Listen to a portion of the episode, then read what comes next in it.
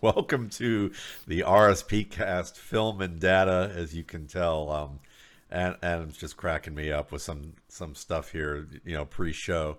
So today, you know, we're going to talk a little bit about, um, you know, just some things about the NFL in terms of maybe decisions they make with personnel. What at one point do we begin to see actionable data, and if we see any, what it is going to mean for fantasy right now? Um, maybe if Adam had a chance to to maybe train people on on how to look at rankings and use rankings, especially dynasty rankings during the year and season, what would he do?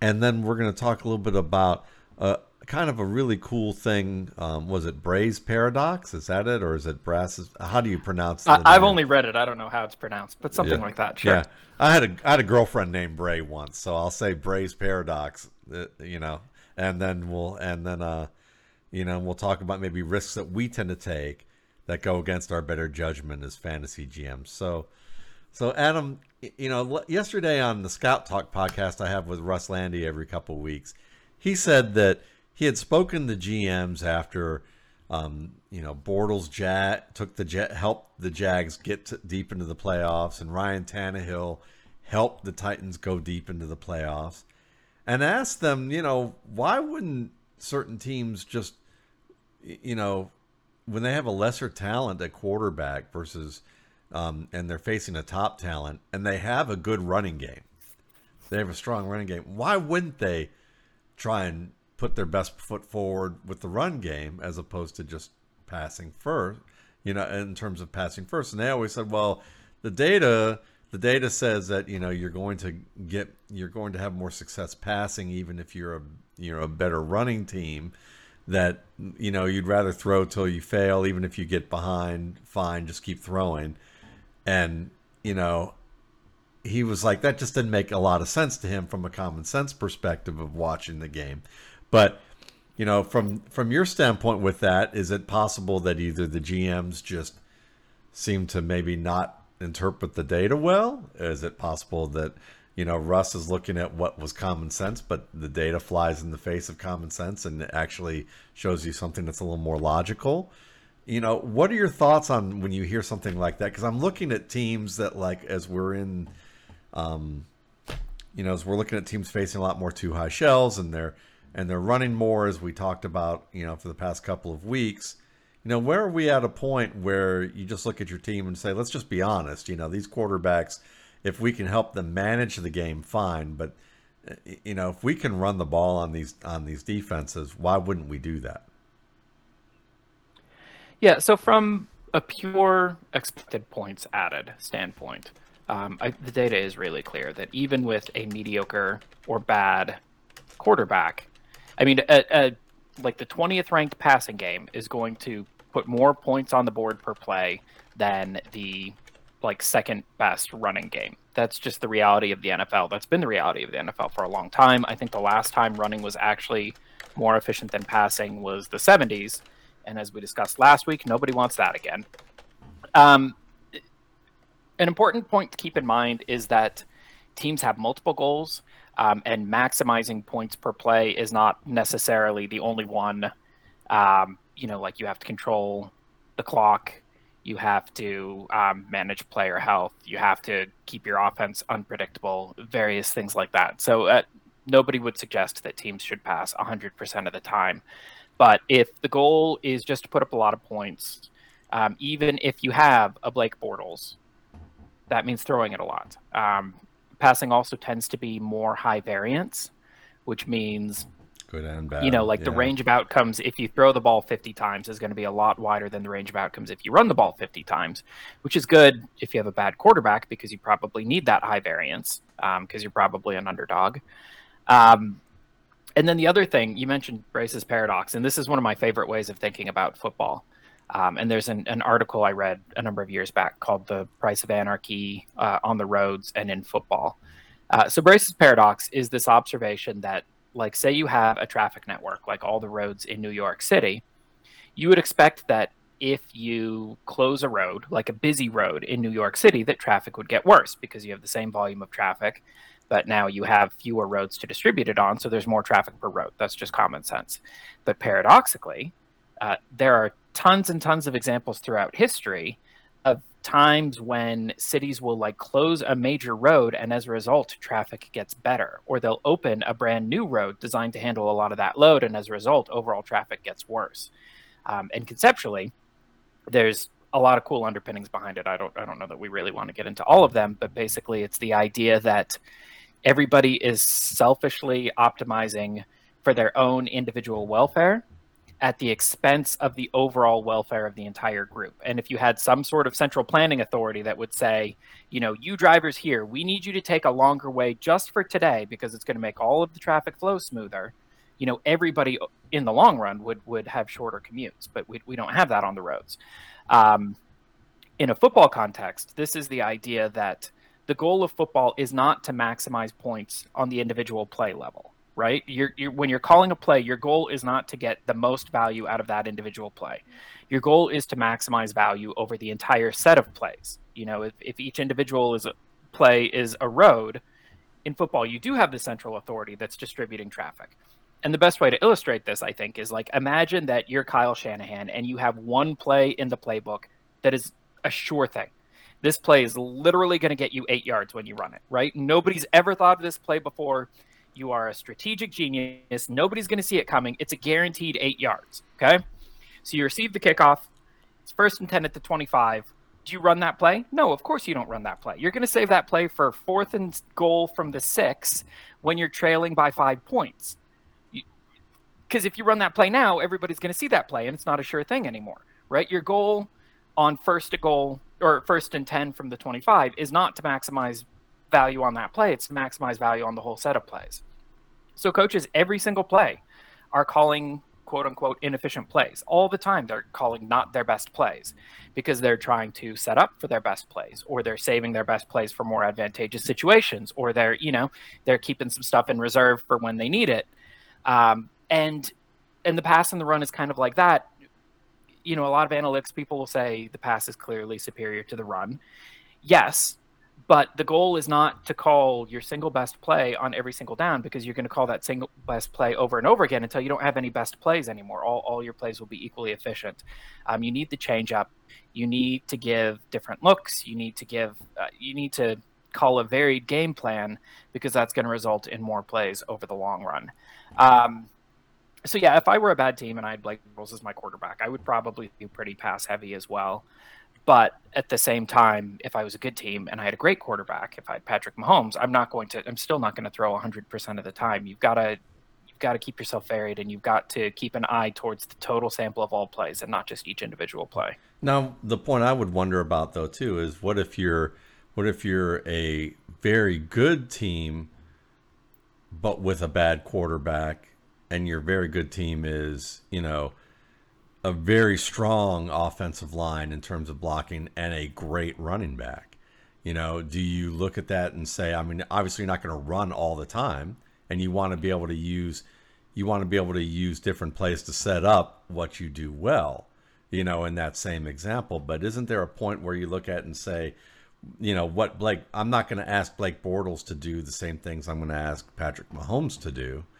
If the if I've determined if we've determined that the that the margin for error is so much greater that the, the, the returns are diminishing. I mean, are there exa- I guess what I'm asking are there examples where you would say there may be two or three teams uh, in the league where it would apply the opposite, where you wouldn't throw as much, or is it because are you looking at it more as an aggregate sample and saying on the whole you tend to still throw, but if you look at the inner workings of the team, would you go, well, in the in this example? In these three teams in the league, yeah, you would probably do more running than the average, you know, than the average team because of the way it's set up. Yeah, it's. I mean, it gets back to what we were talking about last week about how macro trends are really just an aggregation of micro trends. Um, and there are definitely teams, you know, like every team theoretically would have an ideal run pass mix and that mix is going to depend on you know your offensive line and your running back. It's going to depend on what defense you're facing on any given day. It's going to depend on the weather. Um, and there are teams probably where the optimal, well, there are definitely teams where the optimal run pass mix skews more run heavy than other teams. I don't know if in today's NFL there's going to be a team where the optimal run pass mix skews more than 50% to the run. Yeah. I just, given the reality of, of the league as it is today, I don't know that that's the case. Yeah. And then the other point, too, is you know, I mentioned your there's different goals you can optimize for. You can optimize for points added. You can optimize for, you know, the number of possessions remaining in the game, things like that. Early on in the game, because there's so much uncertainty in how the rest of the game is going to play out, teams should be focused almost exclusively on optimizing for points added. Uh, and that means you know going for it on fourth down if the if the analytics supports it you know like if, if the analytics says go then go don't even really think about it because um, your goal is just to maximize the number of points. And that also means throwing a lot early in the game um, just to try and, and maximize the number of points before you get to the stage of the game where there's less uncertainty remaining and you can start optimizing for different things. You know, if you have a 17 point lead and you're looking at you know the the amount of time left in the game and you say realistically there's three possessions left in the game now all of a sudden you want to optimize and say, hey, if I can get that three possessions left down to two possessions left, I automatically win, regardless of the number of points I score from here on out. Um, and so then you start getting other goals. And so I think, like in an ideal world, teams would start pass heavy and then kind of skew from there. You know, if they fall behind, become even heavier towards the pass. If they if they um, get ahead get a little more towards the pass. And it's not even strictly a behind and ahead thing. Usually it's just about controlling the number of remaining possessions, things of that nature. Um, but yeah, I, I just think, um, and from an aesthetic standpoint, it's not always what we would necessarily want. You know, you don't always want to say, hey, Titans, give the ball less to Derrick Henry and more to Ryan Tannehill. Um, or, hey, Browns, you know, take the ball out of the hands of Nick Chubb and Kareem Hunt and put it in the hands of Jacoby Brissett. But I think from an optimal strategy standpoint, I do I do tend to agree with the analytics here that, it's best to start pass heavy, regardless of, of who you are. Um, use the run kind of as counterpunch to keep keep defenses on their toes and to keep from getting too predictable, and then kind of reevaluate as the game wears on. Yeah, it's kind of like boxing, where the the running is the body blows, um, you know, and you may be aiming for the head, but at, at at certain points you can do it. If you have a good running game you can wear down the body a little bit and you can continue to do that as the as the match goes on. Though i would argue as a browns fan that i thought the best way to optimize points would have been for the past four years to hide baker mayfield's helmet um, so you know he is an example of that on that level um, but that's a you know we're talking about exceptional circumstances here so I, that that makes total sense so, at what point do we begin to see actionable data in fantasy? Are we getting near that, or and if we are, is there anything that stands out for you right now? I would say every bit of data is actionable. Um, you know, like you can watch one carry from a running back and gain actionable insight from it. All right, getting cute with me now already. It's all right. Well, no, no, I, yeah, I, know. I think playing. I think it's a philosophical point yeah. that Some is. people say, I'm not going to change my opinions until I get this much data. And I think that's the wrong approach. I think we have to be Bayesians. Every everything we see, every single minute data point changes our, our beliefs. It's just a question of how much it changes our beliefs. One carry might move our beliefs a little. It's definitely not going to move our beliefs a lot, especially if it's a fairly routine carry that's well within the expected range. Um, the, the big thing for me is the amount of data doesn't really change how actionable it is. It just changes like how risky it is. You know, like a, an example for me, I, I play a lot of Dynasty. That's my favorite format. And I was looking at it, like Trevor Lawrence has just been looking awesome this year. Um, and he's, you know, he's been playing great and he's got the pedigree and, he, you know, generational quarterback prospect. And I was talking about it and I'm like, you know, my heart really wants to move Trevor Lawrence ahead of Joe Burrow in Dynasty right now. Like it wants to. It's it's begging me to.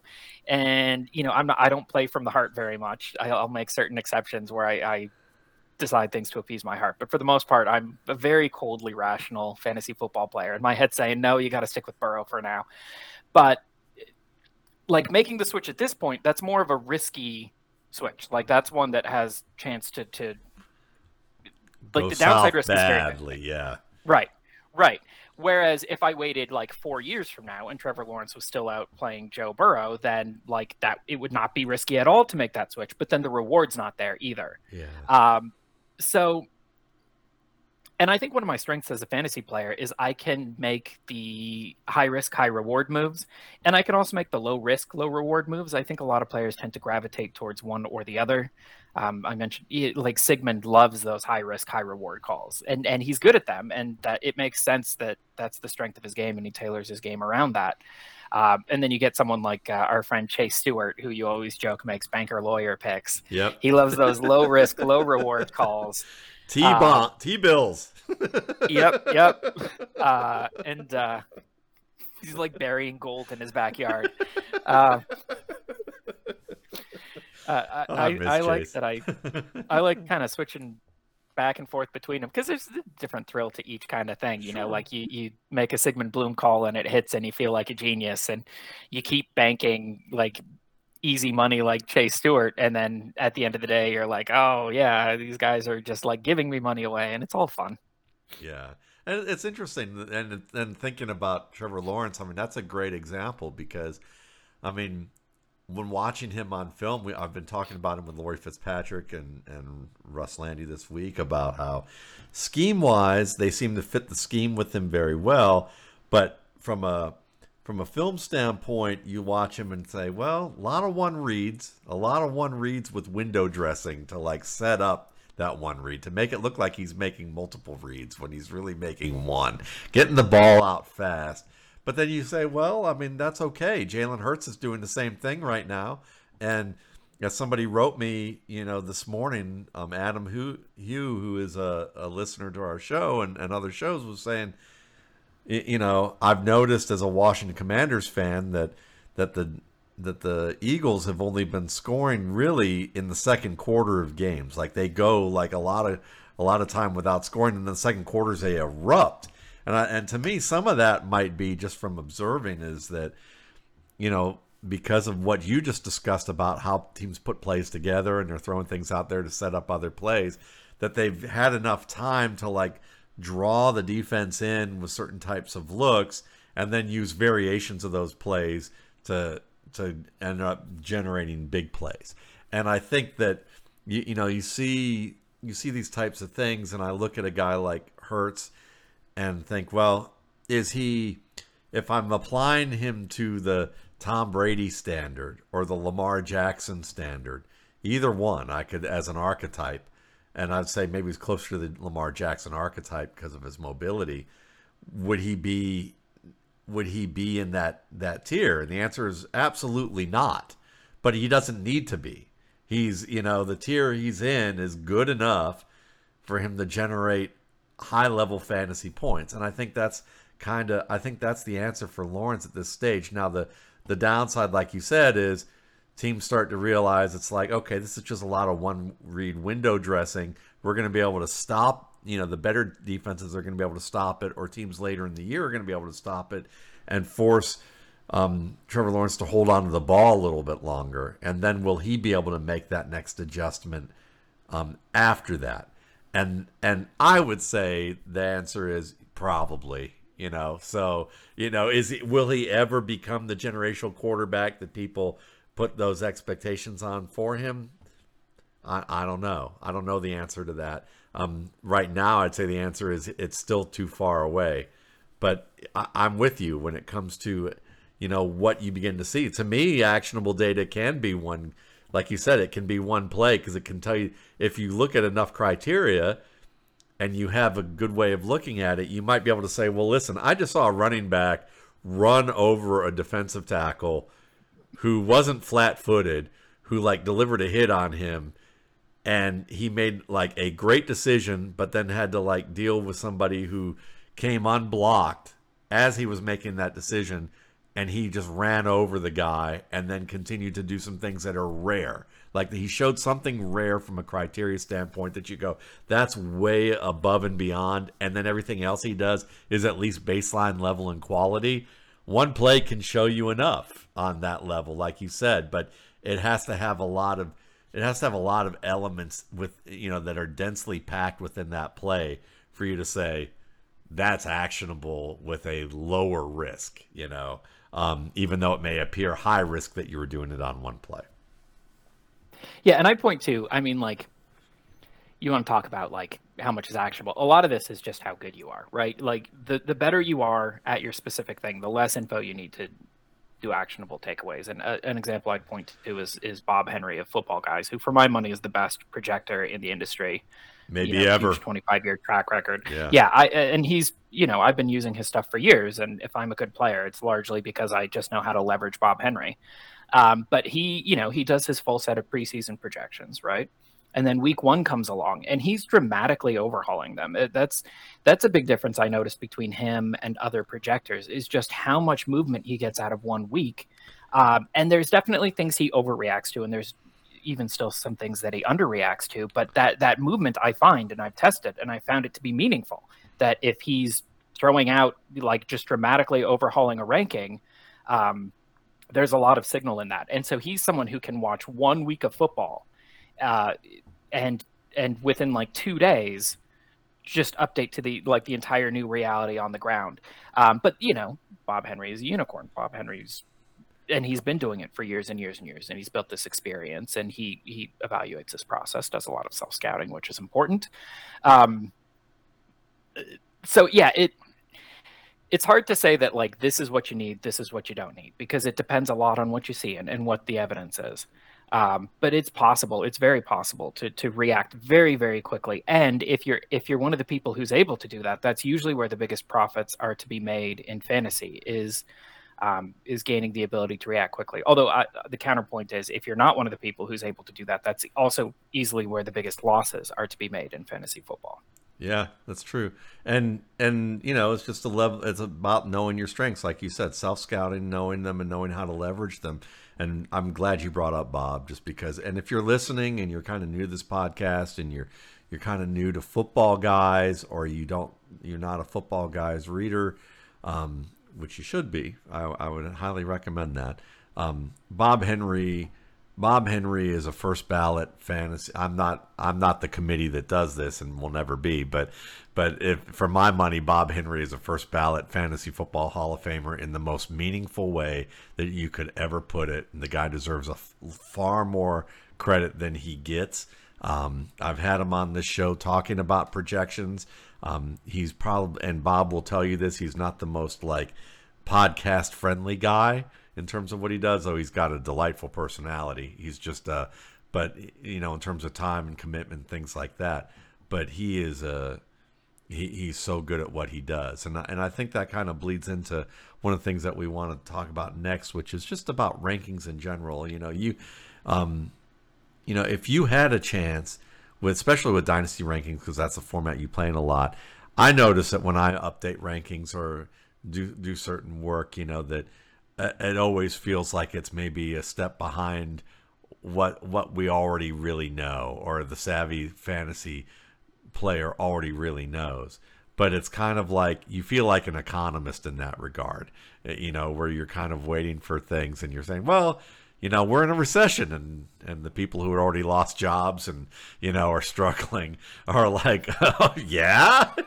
You know so so what would you do to kind of you know if you could give people perspective on how people do dynasty rankings or at least how what you think would be helpful to them um, to make the most out out of that process what would you tell them yeah, so rankings, I mean the process of rankings as somebody who has done rankings, it's it's it's very difficult to to hold like the entire NFL in mind at the same time. Um and so creating the initial set of rankings, it's it's a very laborious process. Um and it's I mean the ideal set of rankings would you would compare each pair of players, right? You would compare like Ja'Marr Chase versus Justin Jefferson, and then Ja'Marr Chase versus CeeDee Lamb, and then Justin Jefferson versus CeeDee Lamb, and then Ja'Marr Chase versus um, Cooper Kupp, and then Justin Jefferson versus Cooper Kupp, and then CeeDee Lamb versus Cooper Kupp, and then but like quickly the the number of potential pairs spirals out of control, and so that's just a non-starter. That's completely unfeasible, and so you take shortcuts. Um, some of them are totally reasonable, like you don't need to compare Ja'Marr Chase to, you know, Gabe Davis when making yeah. your rankings. There, so you, you can just say like not in the same stratosphere. I'm just going to omit that comparison. Um, but still, creating the initial set of rankings is is a lot of comparisons if you're doing if you're doing it well, and it's a lot of work, and it's really unfeasible to to do that um, every week for most people. So then what happens is after you create the initial ranking set, they kind of operate on cruise control for a while um, where like okay let's say i have amon-ra st brown at 40th in my wide receiver rankings and then he has a great first couple of weeks and i'm dramatically reevaluating and i'm reacting to the facts on the ground and i say well he was 40th i'm not going through again and doing the player pair comparison for amon-ra again. I'm not saying well how do, what do i think about him versus chase? What do i think about him versus jefferson? Instead i'm just kind of taking my existing rankings and i'm shuffling them a little bit right? Amon-ra's playing well. Let's move him up you know, this person's playing poorly. Kyle Pitts is playing poorly. Well, or he's not producing. Let's move him down. I do want to draw that distinction between playing poorly and, and, and producing because they're different things. Um, and you just kind of shuffle everything. And it's kind of one of those good enough processes where, you know, it makes things better than they were before. But over time, you know, each time you do that, you're kind of incurring some ranking debt um, and eventually your rankings get so much debt to them that they're just not good anymore, and you need to scrap them and start over from the laborious process in the first place. Uh, and that's, you know, I've talked to a lot of people who do rankings. That's the general thing uh, uh, for pretty much anybody. There's the, the whole clean slate, slate rankings, um, which are very, very hard, take a ton of time. They do them every maybe four to six updates. And then there's like kind of the in, incremental maintenance in between. Um, and so it, it's important to remember that that a lot of times in rankings, it's not the ranking itself that's meaningful so much as the movement that's happening within the ranking that's meaningful. Um, which is kind of a hard lesson to internalize because most rankings there's no versioning. You can't see like, okay, this guy has maybe community con- consensus has Amon Ra St. Brown at wide receiver 10, and you look at a ranking that has Amon Ra at 16, and you're like, oh, well, he's below consensus, you can't really look at the versioning and be like, oh, well, he brought him up to 16 from 50. It's not that he doesn't like Amon Ra St. Brown. Um, so rankings are, are a tool, but it, they're, a tool with um, weaknesses that are important to keep in mind. Uh, a ranking consensus, Football Guys does a dynasty ranking consensus. Everybody updates their rankings every two weeks. Um, but if you have a set of rankers who are updating every two weeks, that guarantees the consensus is always just a week out of date, right? Because half of the rankings are two weeks old, half of the rankings are one, you know, like it. Um, and and for most of dynasty football, that was fine. That you know that was the best realistically that individual people can do and there's a lot of value and use in that um, but in recent years the community has kind of invented these um, kind of algorithmic consensus value tools. Um, the two big ones, well, the biggest one is a site called keeptradecut.com.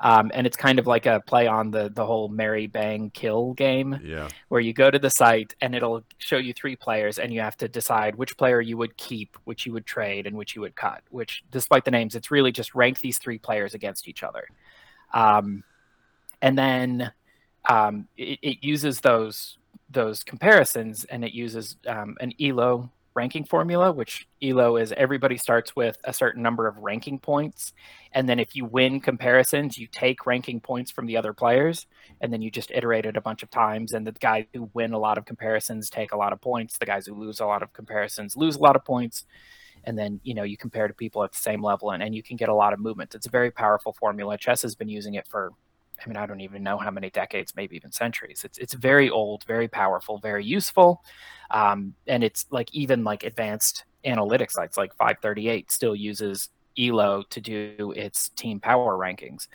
um, and because, I mean, the thing about Elo is you need a lot of data, um, but Keep Trade Cut, what they do is you have to submit a couple rankings. You have to you have to rate a couple um, trios before they'll let you see the rankings. So basically, everybody who goes to Keep Trade Cut is, is participating in yeah. building the rankings at Keep Trade Cut, which is really cool and, and, elegant thing.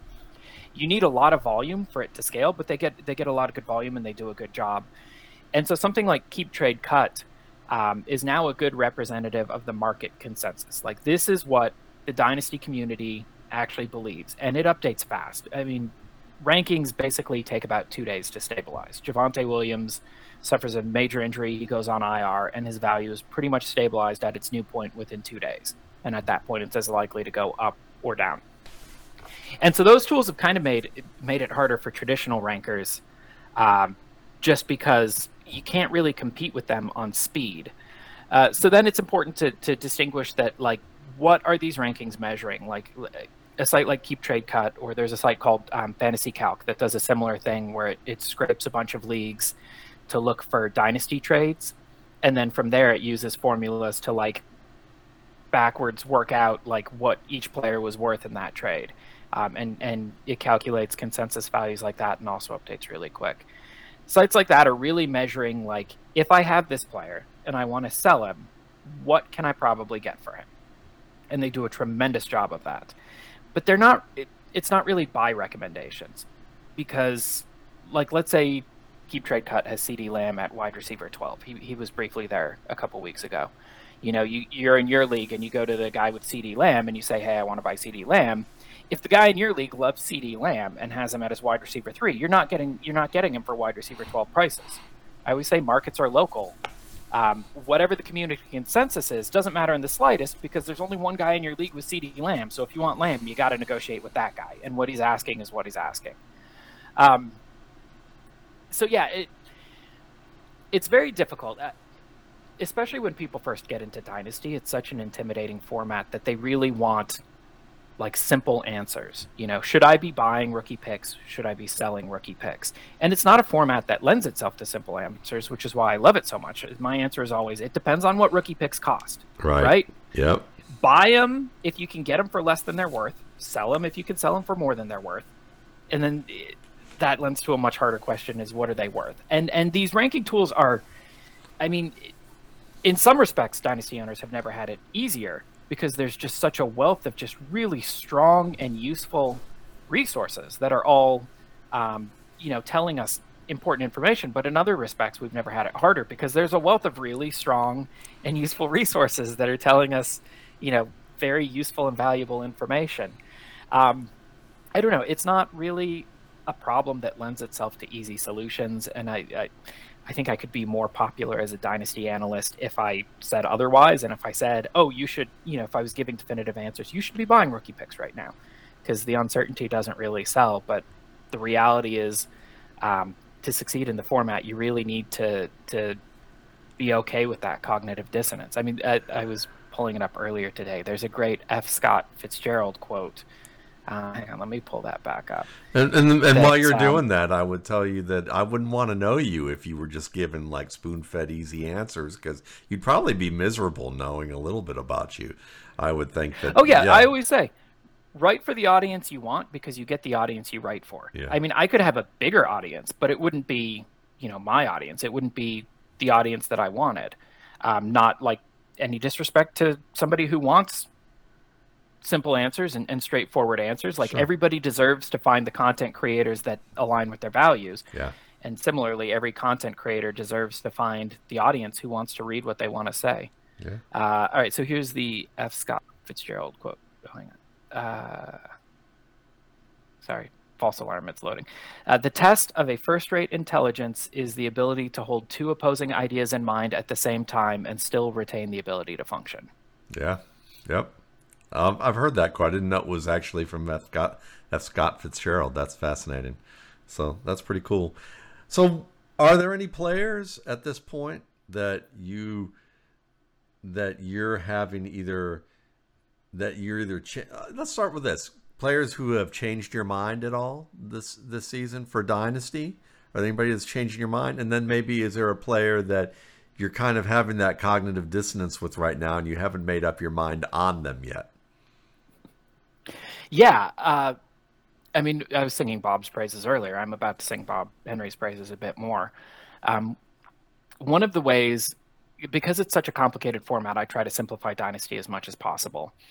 And a question like, what is Gabriel Davis worth in Dynasty today is very, very hard. Um, but a question like, if Gabriel Davis produces like the redraft projectors expect him to produce, what will Gabriel Davis's market value be six months from now? That's a much simpler question because we've got a lot of evidence, you know, like 24 year old wide receivers with this pedigree who produce at this level are generally worth this much. Um, so I just outsource a lot of the hard work to Bob. Um, every Tuesday, he releases rest of year projections, and I um, will basically troll through them. I have a formula I can use if I'm feeling fancy, but most of the time I'm just eyeballing it. But um, you can I create naive expected dynasty values based on three inputs, which is a player's um, age, position, and rest of year projection. And so, like for instance, Josh Jacobs. Josh Jacobs, um, I think, is projected in the various consensuses I, I, I gather as like the number 12 running back in redraft the rest of the way. Um, and he's 24 years old. He's a former first round pick. Um, and right now he's running back 22 in dynasty consensuses, even like the quickly updating ones like Keep Trade Cut. And my my thing is, if a 24 year old pedigreed running back produces as a as a top 12 redraft running back, and not because like the guy in front of him got hurt, but but on his own steam, he's going to be going a lot higher than 22nd. So you could trade for Josh Jacobs today, benefit from the number one running back season, and have him be worth more at the end. You could trade him away at the end of it and turn a profit there too, get it coming and going. Um, so I look a lot for stuff like that. Um, where's this weird dissonance between what the redraft guys say a guy is worth and what the dynasty guys say a guy is worth. Because all due respect to the redraft guys, it's a simpler game. You know, they're they're solving for fewer variables. It's a lot easier to say, you know, he's going to produce this much than it is to say five years from now he's going to be producing this much. Um, so Jacobs is a guy who really stood out. Um, there's a big split between his his current redraft value and dynasty value, and it's not a split that that like where it's just dynasty value is lagging because even the fast sites have him pretty low. Uh, Christian Kirk's another guy where he became such a, a, a punchline over the offseason, over his contract, which was not given the the current market for wide receivers was was not a bad contract in the first place. Like that's what he's worth, given that the wide receiver market's like two percent higher than it was a year ago. Um, but he became such a punchline that people kind of aren't really paying attention to the fact that like he's producing like a top 15 wide receiver right now. If you get a guy who just signed a big contract and in his first season on a new team produces as, as a top 15 wide receiver, what's he going to be worth in Dynasty? A heck of a lot more than he's worth right now. So that's another situation where at current market rates, you could probably buy Christian Kirk, benefit from all his production, and then sell him for a profit af- after the offseason if you are so inclined. Um, although, I mean, again, I always have to add the caveat at current market rates because markets are local. If the guy with Christian Kirk in your league loves Christian Kirk, that value is not going to be there. It's yeah. everybody's a buy at the right price, everybody's a sell at the right price. So, what did Bob have to say about Davis? I'm just interested on that because I'm not a Davis fan. Is he a big Davis fan, or did he tailor him down? All of the redrafters really liked Gabe Davis this offseason. Um, he was pretty across the board top 24 wide receiver. Uh, he's cooled. I think he's down to wide receiver 38 in the most recent update. Um, so, I mean, that's one probably where the dynasty guys got it right and the redraft guys got it wrong, which happens. But fantasy football and especially dynasty fantasy football is a game of 60 40 edges. You know, if you're right 60% of the time, you're a dynasty. If you're right, you know, 40% of the time, you're you're drafting first overall every year. Yeah. Um, and I think given that redraft is an easier game, I think the redrafters tend to be right about 60% of the time, and dynasty guys tend to be right 40% of the time in splits like this. So yeah, Gabe Davis has fallen a lot in the uh, in my naive dynasty values, um, but he was definitely a guy who I was looking to buy over the offseason. Yeah, he's a, he's a fascinating player because he he really got moved from being the third wide receiver on long developing plays um, where basically the defense was like, we're going to get to you, Josh Allen, before you can find Gabriel Davis and prove us wrong. And Allen's good enough that when he does prove him wrong, Davis had big games. Um, but now Davis was put into a role, I think, that doesn't match him well, which is why I think that you're seeing, you know, I know that most any team would be happy to have Odell Beckham Jr. if he's healthy and ready to go, you know, and you have a top quarterback that knows what they could do with them, you know. Uh, but I, I think that's why they're shopping around a bit with him. And I think with Davis, and also Davis is a little banged up. But looking at it, I think that you know what ended up happening is that people got excited on the basis of the of the Chiefs playoff game, didn't look at really the whole of what his performances were leading up to that, or understand the context of how those performances work. Um, and and part a lot of it was you're gonna they either ski, manufacture plays for him where they put all their resources into getting him open, and those can work out like the Rams game where that was a perfect example of that. You know, if it was third and fifteen or third and seven, and they had and they needed a play even if Jalen Ramsey was guarding Stefon Diggs, they went to Stefon Diggs because Stefon Diggs can win those matchups. But in the red zone, where they look like they're going to run the ball, they have Gabriel Davis blocked down, but the whole thing's set up just to get Gabriel Gabriel Davis the ball in the flat to the risk that if Gabriel Davis doesn't get open, this play, the likelihood of this play working out is goes from maybe like, you know, I'm throwing out arbitrary numbers, but let's say it goes from, you know, 55% likely to work out to probably like 8% likely, you know, just based on the way the play is drawn up. So he he benefits from plays like that or the play where he caught the the long pass where he's in the slot or he's or he's running a post route, but he's got to run past basically two defenders in deep marks in their zone coverage and that means that Josh Allen has to not only buy time, but likely take a hit to the chest to deliver the ball accurately. And they're betting that they're going to be able to hit him before he throws that ball. And if they lose, Gabriel Davis has a chance to win big. And that's basically his game. And I think that people saw the, the Chiefs playoff game where the Chiefs just couldn't get to Josh Allen and bet on that they could and lost and are like, he's a great player. He's the next he's a next you know big time breakout player and they don't understand that Gabriel Davis's archetype, he's a good player in his archetype in of skill sets, but that archetype does not translate to wide receiver 2 consistently enough or wide receiver 2 with a chance to be a wide receiver 1 that the percentage of that archetype hitting that is pretty low and i think that that's where I think that's you know from an on the ground perspective, you know why maybe Davis was ranked too highly. You know, and I was even willing to like go there and say, okay, I can see him as a low end wide receiver too in this offense with you know if they get enough volume. But I'm I'm reticent you know, here's the trap door, like, because I'm still, I've still got one foot out the back door here. I'm trying to honor the dissonance that I have with this, and now I'm kind of like, nope, forget it. Just shut that door. I wish I'd never even walked in it. Yeah, um, he's a great illustration of the danger of uh, extrapolating. Um, you know, a lot of people talk about like the dichotomy between volume and efficiency, right? Would you rather have a high volume, low efficiency back or a low volume, high efficiency back? Um, and and you know, like if a guy's averaging three yards per route run on 50% of routes. It's not like you can just double his number of routes and he'll keep that three yards per route run. right. Because usually, like, if he's only running 50% of routes, they're cherry picking his routes. Like, they're only doing the stuff he does best. And if you add more stuff, it's not going to be more of the stuff he does best. You know, Mike Vrabel averaged a touchdown for every reception. If New England threw to him 160 times a year, it's not like he's going to finish with 140 touchdowns because they're only using him at the goal line. Right. Um, you know, I, people talk about volume versus efficiency. And, and I say, you have to remember that a lot of times volume is efficiency because volume means a guy is doing the stuff like the hard stuff, the stuff that does not reward well. And he's, if, you know, that's dragging his, his per play efficiency down. Ezekiel but, Elliott versus Tony Pollard. You just right. explained that perfectly. Yeah.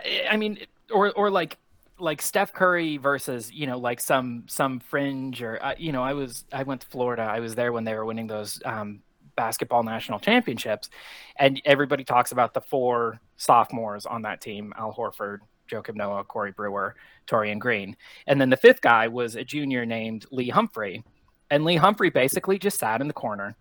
Everybody paid all attention to the to the four stars, and then they would kick it out to Humphrey, and he'd hit a wide open three insanely efficient scorer, right?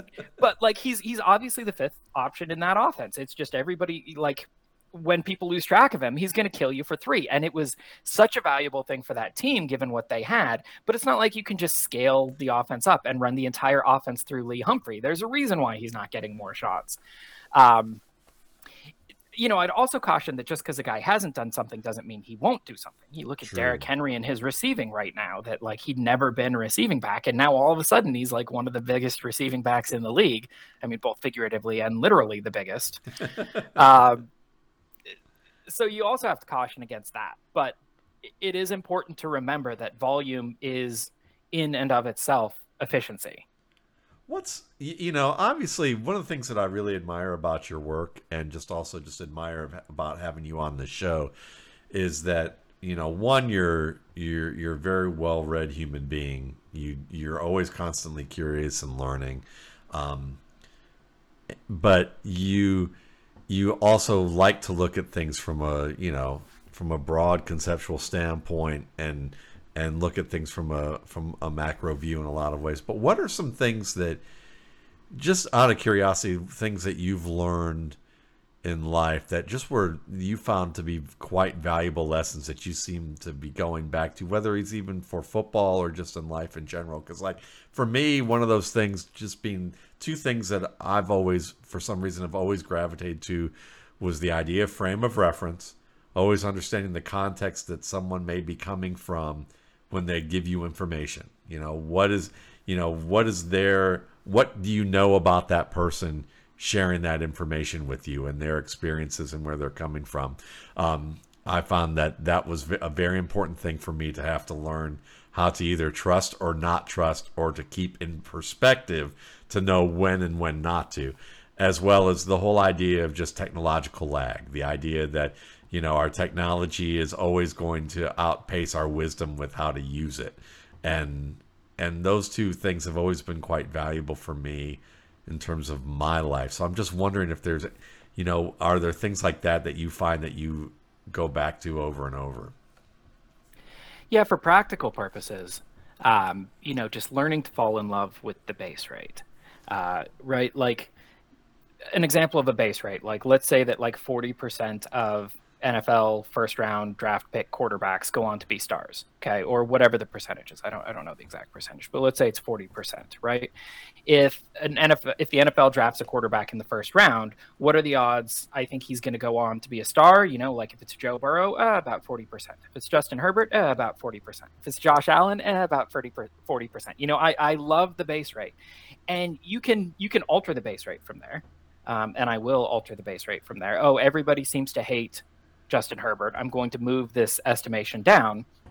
But I always start from the base rate and then work from there and, and I move. And so as a result, I was lower on Justin Herbert than like the fundamentals suggested I should have been. You know, I, I, got a lot of information. People don't seem to like Justin Herbert, so I'm moving him down. But I was not as low on Justin Herbert as everybody else was because everybody else was just forgetting the base rate. And so, you know, I'm getting Justin Herbert in the late second round of my rookie draft, and all of a sudden he's one of the best quarterbacks in the NFL. You know, Josh Allen is another one where the, the community just hated him. Um, and it's okay to to lower your expectation from the base rate, but always start from the base rate and work from there. Um, and has the great advantage, two great advantages. One is it will result in you being right more often, which is fun. And the other is uh, it's a lot easier, which is also fun. I mean, like uh, when it comes time, when it comes rookie draft season, like 90% of my work's already done for me. The NFL already did my homework. I'm just going to copy off their homework, you know, maybe change a few answers right here and there so the teacher doesn't know I was plagiarizing and then hand it in and get my A, right? um, so for yeah, the most practical advice I've learned is is just learn and love that base rate and and let other people do all the hard work for you and then just kind of coast off their success. Um, and then more from like a life lesson standpoint, um, just learning to stop view everything as as zero sum. You know, I used to think that like, I mean, I'm a pretty smart guy. I'm not gonna. I don't think this is any secret or any surprise. Um, Newsflash. Huh? I used to yeah. think I used to think that like for me to be smart required like other people to be dumb. And so I was an asshole, right? I was a total douchebag. I, I'm not proud of it. I'm embarrassed about this now, but you know, I would eh, I'm belittling and berating people because I know that in order for me to be high, they have to be low because everything's zero sum, right? My greatness comes at the expense of their greatness. And it's kind of a miserable way to live. Yeah. Um, I was not happy. Other people were not happy being around me. I mean, some people were. It, it's kind of fun to watch on the sidelines as somebody's just like windmill dunking on people. Um, but it's not really sustainable, too, because I can be smart. I'm never going to be the smartest person on earth, right? Like, there's always somebody smarter. You know, I can be right a lot. I'm never going to be right 100% of the time. Um, so I viewed everything as zero sum and I was kind of miserable. And at some point, I'm like, you know what? Why does it have to be? Like, why can't I be smart and somebody else be smart, right? Yeah. Even if we disagree, maybe maybe we're both right. Maybe neither of us is right. Maybe you know one of us is right and the other is wrong. But does it matter? Like, it's not. My greatness is not coming at the expense of anybody Yeah. else's greatness. You know, it, it trading in dynasty. And it's one Everybody point. wants It could know. be one issue. Like there Right. might be like 30 issues that you have no idea about that that they that they might be successful in life and but be an utter fool in something else. You know that you that, I got that one thing. You know, yeah. There's Go a ahead. really fun study I saw once where like um, they would get people together who like have a specific field of expertise, right? And they would, you know, before the people talk to each other, they'd guess, do you think you're smarter than that other guy, or do you think that other guy's smarter than you? and then they'd have the people talk about their field of expertise, and then they'd say, do you think that guy's smarter than you, or do you think you're smarter than the other guy? And after hearing people talk about stuff they know about, they're like, oh, that guy's way smarter than I am. You know, like you, you talk to a plumber about like I don't know, like the technical aspects of plumbing, and you're like, wow, that plumber's really smart. You know, you talk to a surgeon about the technical aspects of surgery, and oh, that surgeon's really smart. You know, everybody has areas of relative advantage, and it's almost like we like forget it as humans, and then we're like, oh no, actually, that person does have something to offer. You know, like what a newsflash, what a surprise. So yeah, it's better to go into interactions thinking like, I bet you this person knows something that I don't. You know, I don't know what it is, but I'm sure he knows something that I don't. You know, there's there's obviously something of value that can be gained here. You know, dynasty trading. Everybody wants to know: did I win the trade or did I lose the trade? Um, and like trades don't have to have losers. Why why do you assume that a trade has to have a loser, right? Did you further your goals? Sure. Did the other person further their goals? Sure. It was a good trade. You know, and I trade I mean, I'm an extremely high volume trader, and people ask what's the secret. And it's I'm not trying to find trades where there's a winner and a loser. Yeah, and I think there's a, and I think there's a valuable lesson embedded in that too, which is that the sun will come up tomorrow morning, in the in the sense that if you fuck up, and you make a mistake, you made a bad trade, you made a bad decision, you picked the wrong player, you you're learn trying to learn something new outside of f- football, and you just fail miserably, that you know the people who are successful just you know invariably what you see all the time is they don't give up. They keep working at it. They keep trying they keep trying to learn. They keep trying new things. They keep trying to adjust what they do based on you know any type of logical feedback and and trying to learn new techniques or new things to do to get better at what it is. They're not you know there is no overnight success. It really is about um it, it only looks overnight because the the huge success comes suddenly in terms of like going from no one knowing you to everyone knowing you. But the the work that you had to do to get to that threshold is you know is usually a, a fairly long toil and it does deal with a lot of failure. I, I asked a guy i asked my bass teacher the other day because he's touring with this guy by the name of arturo sandoval who is an a multi-time Grammy award-winning trumpet player who's from Cuba, who had like uh, basically I think defected from Cuba back when I was like in my like early 20s, and I remember seeing him do a clinic um, where I was at school in my, at the University of Miami, and then he, you know he's played with just about every luminary in, in jazz, and he's just a, he's a virtuoso trumpet player. Now he's like you know in his 70s, but you know my my teachers playing with him and gigs went to Europe and South America this summer with them and these different things.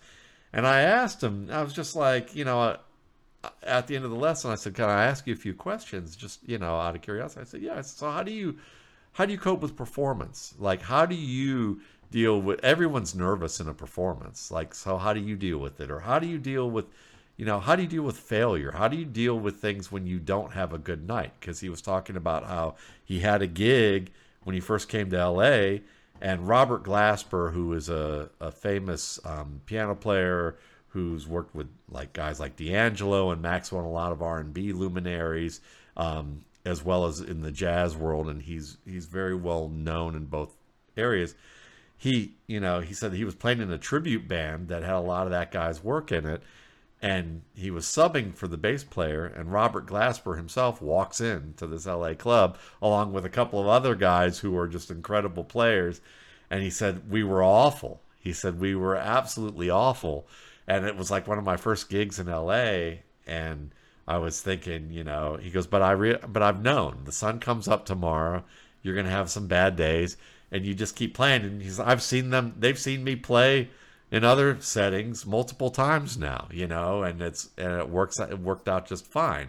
He goes, but it's those, you know, you just kind of have to deal with the fact that failure is failure is just basically I'm giving up, you know, and that you know, or you could say failure on a on a you know, there's failure with a capital and a ca- failure with a under under case, and uh, you know, the lowercase f failure you've got to deal with every day um, to avoid. Otherwise, if you don't deal with it, that's when you get the uppercase failure. Yeah, I'm I'm all for you know normalizing failure, and it's it's funny you know in fantasy football a lot of analysts think they have to be perfect in order to sell themselves and they have to you know like sweep their failures under the rug and highlight um, all their wins and it creates this impression that oh fantasy football analysts are infallible because it's it's a carefully cultivated impression but i you know like normalize failure. I keep a thread on twitter of like here are all of the awful trades I've made in Dynasty. Like I traded um, AJ Green and Demaryius Thomas for Maurice Jones-Drew one year before he retired. It just just terrible, terrible trades. Um, and it's useful to me to remind myself that again, yes, the sun comes up tomorrow, but it's also useful that like in dynasty if you are a 60% trader if you're if you're coming out ahead on 60% of your deals you're a juggernaut and if you're a 90% trader, you're just not trading enough. Like you're a bad trader if you're winning 90% because you're leaving a lot of yeah. value on the table. Um, and I think that like normalizing that, like I'm going to screw up sometimes and it's going to be like painful and annoying and I'm going to remember it for a decade.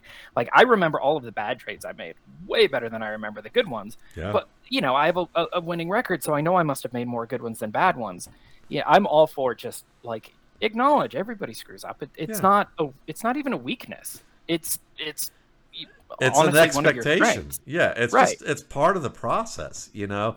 But it, it is funny how people are that way because you know, I mean, I've because I've had I've done like stuff on Reddit, you know, and and where I'll do an AMA, and I know that I had somebody who was like, well, you know how could you view Hakeem Butler this way? Or how could you view Dante Pettis this way? Or how could you view Trey Sermon this way? And the, the behavior in terms of how they went about it was, I would say, it, at least to the audience, was distasteful. And and my response was just basically like, you know, it's just part of the profession. It's part of what you do, you know, and and dealing with people like that is part of it too. It's just like, you know, people get mad because they they had a high expectation and they don't have they don't understand the perspective of it you know or or they just like they like being the person that gets a chance to bring up where somebody had failure. Because if you're getting praise then they want to be the one to say well you don't deserve all that praise you right, know? they're viewing it as a zero sum they're viewing it as, as, a zero my sum. favorite are the ones who are like uh, oh yeah, I used to like him, but like ever since like one call, I completely disregard everything. Like, oh yeah, I took him seriously, and then I saw that I saw where he rated Matt Leinart, and it's impossible to take him seriously yeah. after that. Exactly. Exactly. And it's because people aren't normalizing failure. You know, like whoever you take seriously now, instead they've made calls as bad or worse. Yeah. But they're, you know, they're not those, being open about it. And, and those, those being calls, open should be viewed as a strength. Yeah, and those calls teach you things. I would have never probably graded Patrick Mahomes or Lamar Jackson the way I did if I hadn't fucked up Dak Prescott. And then I've had quarterback experts say, well, you didn't fuck him up to have him drafted here. Everyone had him rated here. I'm like, well, no, because when I go back and do a deep dive and where I see certain areas where it could have gone either way, I realized that my process failed. It wasn't my overall. I wasn't worried about where I overall rated him. It was that when I went back to look at my process, that there were gaps in what I should have been looking at or judging a certain way, and it just happened that his that his um re, his um scouting report reflected where it hit these points where I needed to do a better job of fleshing out my process, and that taught me a lot of things that I wouldn't have been able to see as clearly with future players. And I think that that's something that, you know, I'd show me someone who's had a big fuck up and and they're still doing it, and you're looking at someone who's about to have a big success, you, you know, as opposed to someone like you said, yeah, who's who's seemingly infallible, um, but doesn't show you a pro, doesn't really you don't have any logic behind what they're doing or know about that logic and i'll tell you i don't you know i don't know where they stand and what what's going on with that you know i'm much more suspect of have uh, you know there's i'm that's far more suspect to me so yeah the very best in the industry are 60 40 and if Yeah. you find somebody who who doesn't isn't very clear up front that they're 60 40 on their calls then you know they're they're hiding something Yeah. Well, you know, what I love about this show is there's really nothing to hide, you know, with what we do. What you see is what you get. And uh, I hope you, that you get a chance to listen to this on a weekly basis. We definitely enjoy it. You can follow Adam Harstad at Adam Harstad on Twitter. You can, and we both like Twitter, which I think is a, which seems to be a bit of an anomaly lately. And we'll, maybe we'll talk about that next time about what we do to cultivate Twitter in a way that in the way that we actually like the experience. Um, but, uh, you know, you can find us on Twitter. You can find us at footballguys.com. And, uh, you know, it's always a pleasure to do this work with him. And it's a pleasure for you to be able to, you know, listen and give us the feedback that you do. We thank you. Have a good week.